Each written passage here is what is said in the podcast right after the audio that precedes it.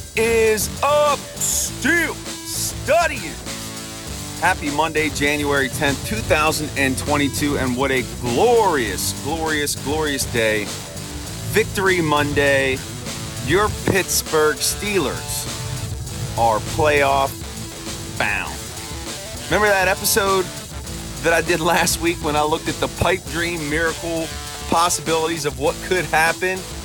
Guess what? It happened.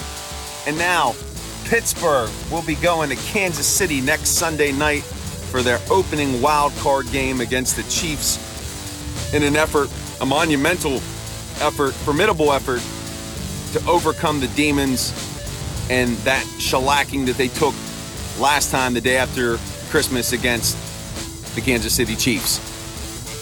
Lots to talk about today, but before we get into it, just want to say thank you, thank you, thank you for being supporters of the Steel Study, for reading, listening, sharing. Truly means the world to me. You know the three ways that you can connect with me comment on the articles directly at the bottom of the page, drop me an email at the steelstudy at gmail.com or give me a follow on Twitter at steel study. Would love to connect with you, get your question, comment, feedback on the show.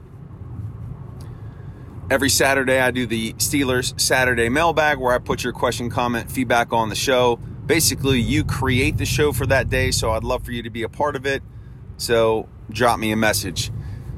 I'd also like to bring your attention to the podcast that I do with Jim Wexell over on his site, The Steel City Insider.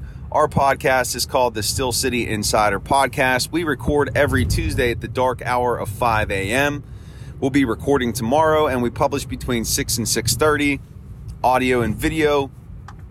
Check that out. It is linked in the show notes. A lot of fun. Jim is a goat. He's been covering the Steelers since 1995. You don't want to miss it.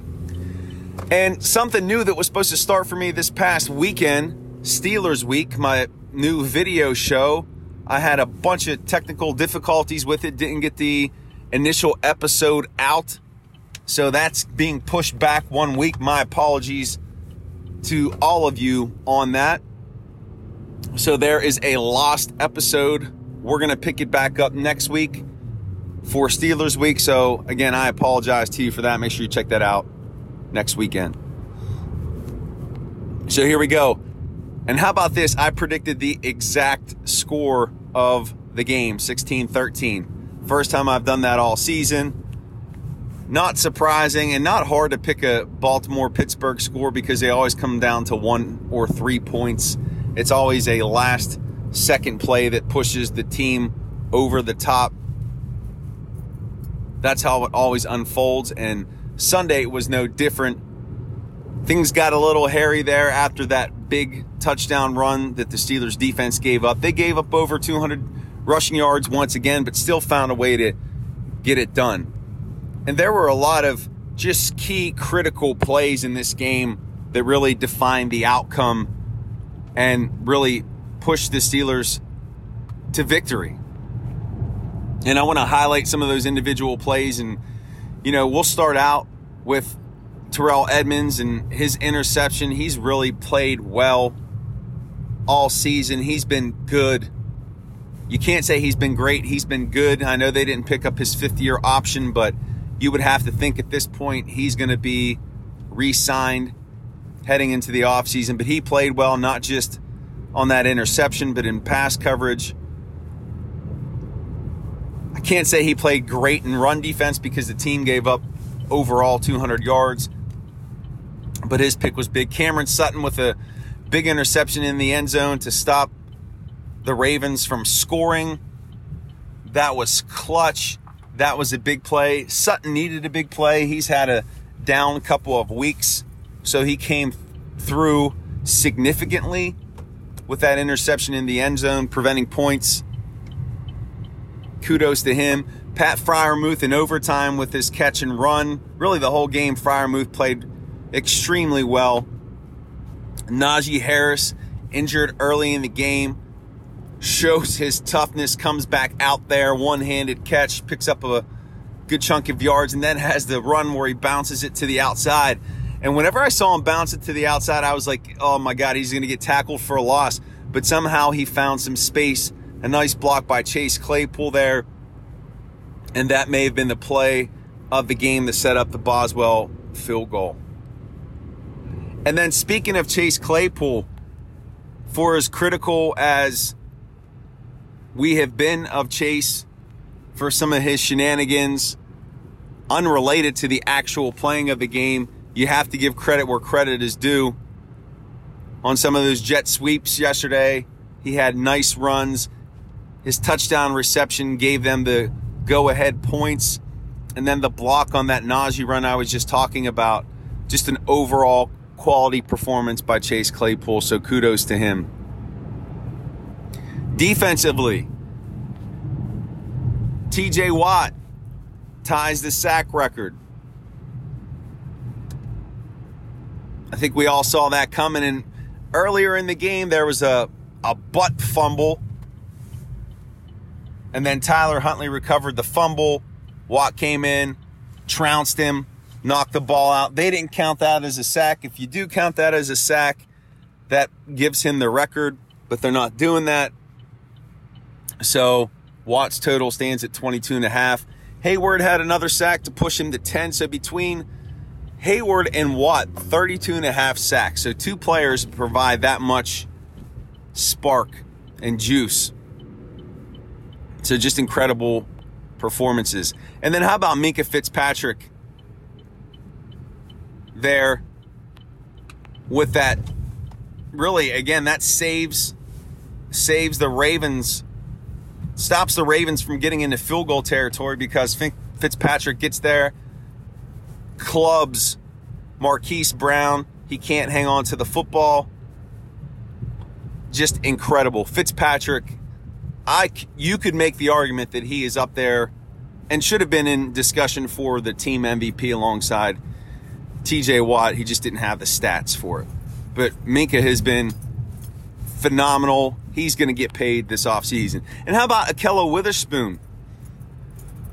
He played well again too. He had another nice pass breakup, and his his contract numbers just keep going up and up and up with every game. And then we have to give credit to the GOAT Big Ben, who didn't really play well in the first half, but that's always been his MO. But second half, just making clutch throws. How many third down and fourth down conversions there late in the game they got, and none bigger than the one to Ray Ray McCloud. Kudos to Ben and kudos to Ray Ray on that play for picking up the first down, extending the drive, and really, that was the play of the game right there.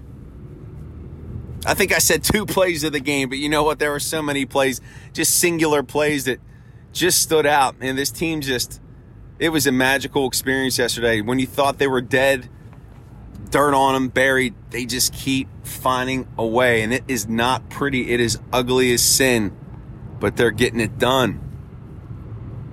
They're getting it done. So now they have a another visit to Kansas City for the opening wild card round. Steelers got in at 9 7 and 1. Thank you to the Jaguars for beating the Colts. Thank you to the Raiders for not ending that Chargers game in a tie. They even went to OT. So Steelers in at 9 7 1 in the Kansas City Chiefs second seed. This is going to be a tough matchup. And what I would say is going into this one, don't have high expectations for this game. You saw what happened in the first contest. Con- contest. The Steelers got trounced you can't go in there with high hopes for this one. They're going to be overmatched on defense. Patrick Mahomes, especially in the postseason, there's just so much offensive firepower there. The Steelers aren't built to go score for score with somebody. And if it gets, this game turns into one where the Chiefs are putting up a lot of points. It's just going to be too difficult for the Steelers to overcome. Their best bet in this contest, like I said the last time, they have to shorten this game. They have to dominate the time of possession. And the way that that happens is Najee Harris, Najee Harris, Najee Harris. So if ever there was a game for Najee to just dominate on the ground. And Kansas City has been susceptible as of late on the ground. This coming Sunday is it. They have to prioritize running the football, short passes, control the time of possession, and then what you have to do defensively. Their their rushing attack isn't great, but they still put up yardage against the Steelers. You just have to force Mahomes into mistakes. Now, it can be done. He's had a little bit more sloppy of a year than he's ever had this year. But that's that's got to be the recipe for the win here. Dominate time of possession, run the football, shorten the game, and force mistakes with your defense. That's a tall, tall task. Arrowhead is one of the most difficult places to play.